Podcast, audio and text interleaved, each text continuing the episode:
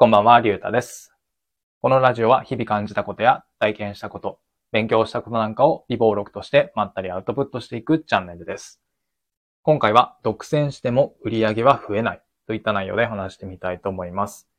まあ結論何が言いたいかっていうと、まあライバルとか競合はいた方がいいよねっていう話を、まあ、してみようかなと思います。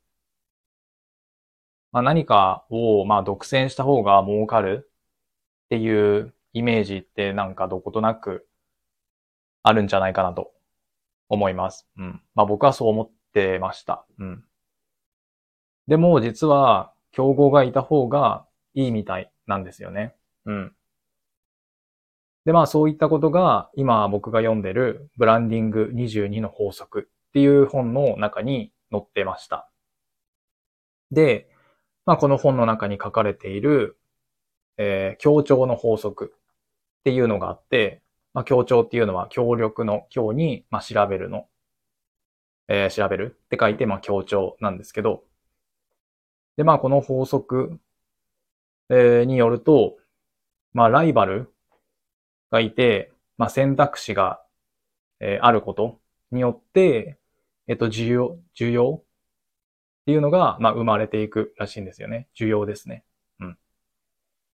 で、まあ、このブランディング2の、えーブランディング22の法則に書かれていたのは、えっと、コーラとペプシってあるじゃないですか。まあ、これが例として書かれてたんですけど、まあ、このコーラとペプシが、こう、ライバル関係で、えーっと、まあ、競合として、えー並んでいることによって、まあ、お客さんが、まあ、そのコーラっていうもの、えーっと、その、なんていうんですか、ジャンルを、まあ、意識することで、一人当たりのその消費量っていうのが、えー上がったらしいんですよね。うん。そう、だから、競合がいなかったら、まあその、なんていうんですかね、消費量が上がるっていう事態は、えー起こらなかった。うん。で、じゃあまあ仮に、えっ、と、競合がいなかったらどうなるかっていうと、より上位の、うんと、カテゴリーで、えっ、と、選択されてしまう、判断されてしまうんですよね。うん。で、まあ、例えば、えっ、と、コーラだったら、もしコーラが一つしかない、一種類しかなかった場合、えっ、と、それがじゃあ何と比べられるかっていうと、一段上のカテゴリーである、まあ、飲み物みたいなカテゴリーでくくられて、その中から選ばれることになっちゃうんですよね。まあ、例えばお茶とか、水とか、ジュースとか、でもその飲み物っていう大きなカテゴリーの中に、まあ、コーラっていうカテゴリー、ジャンルが存在することによって、えーっと、そのジャンルの中で、うん、どっちにしよう、みたいな風に選んでくれる。だからこそ競合が必要。うん。まあ、他の例で言えば、えーっと、まあ、例えば、ハンバーガー、マックとか、えーっと、モスバーガーとかありますけど、あれもじゃあ仮にマックだけだった場合は、うんと、まあ、より上位一つ上のカテゴリーである、うん、なんですかね。えーっと、まあ、レストランとか、えーそういう風なくくりになって、じゃあ今日お昼何食べるってなった場合に、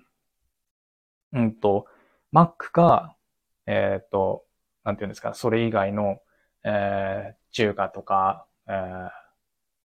えーっと、なんで、ファミレスとかになっちゃうと思うんですよね。そうじゃなくて、そのファストフードのハンバーガーっていうカテゴリー、ジャンルがあることによって、じゃあマックか、えー、モスバーガーか、えー、バーガーキングかみたいな感じになると思うんですよね。うん。で、あと、そのライバル、その競合が少なくて、その選択肢がないと、まあ僕たちお客さんっていうのは、えー不安になっちゃう。ですよね。うん。例えばそのコーラの場合だったら、まあコーラが一種類しかなかった場合には、えっ、と、本当にこのジャンルはカテゴリーは大丈夫な、えーものなのか、うーん、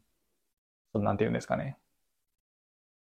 適切な価格がつけられているのかとか、うーん、なんか一社だけだから、えーっと、法外な価格で料金設定されてるんじゃないかみたいな、まあ、そういうふうな不安な気持ちになる。うん。っていうのもあるので、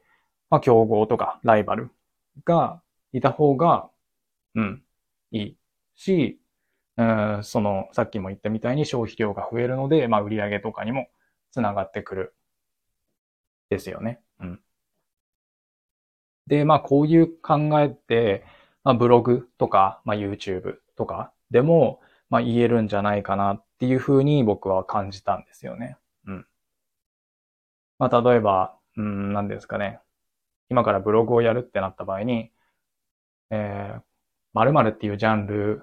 のブログを始めるのは今から遅いですかとか、YouTube で、えっ、ー、と、こういう、えー、ジャンルの動画を作っていこうと思うんですけど、それってもう遅いですか？みたいな質問って、まあ、よくあるかなって思うんですけど、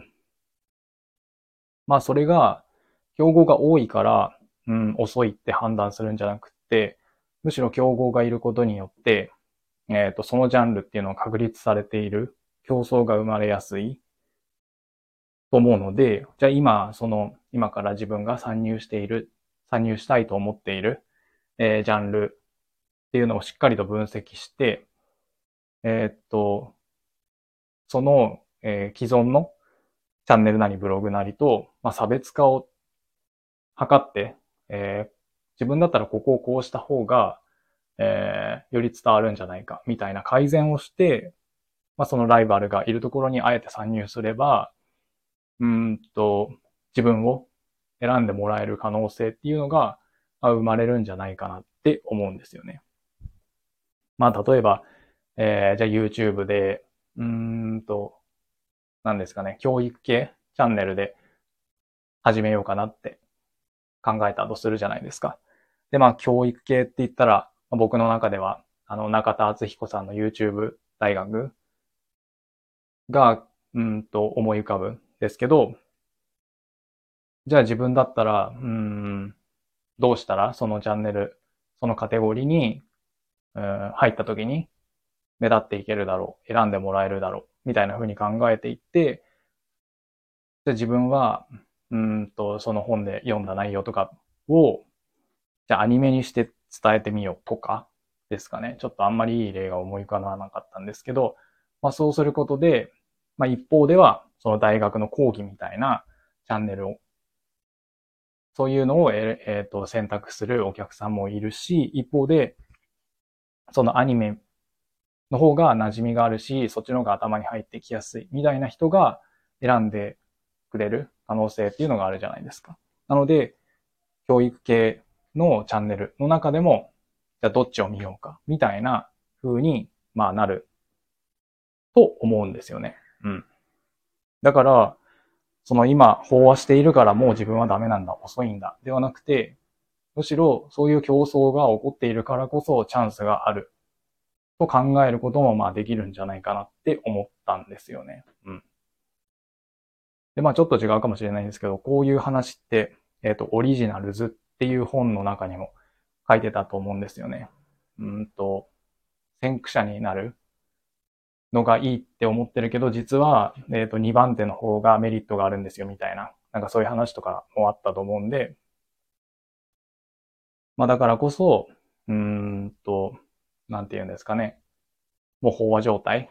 えー、よくレッドオーシャンだからもう遅いみたいな風に言われたりとか、えー、むしろブルーオーシャンの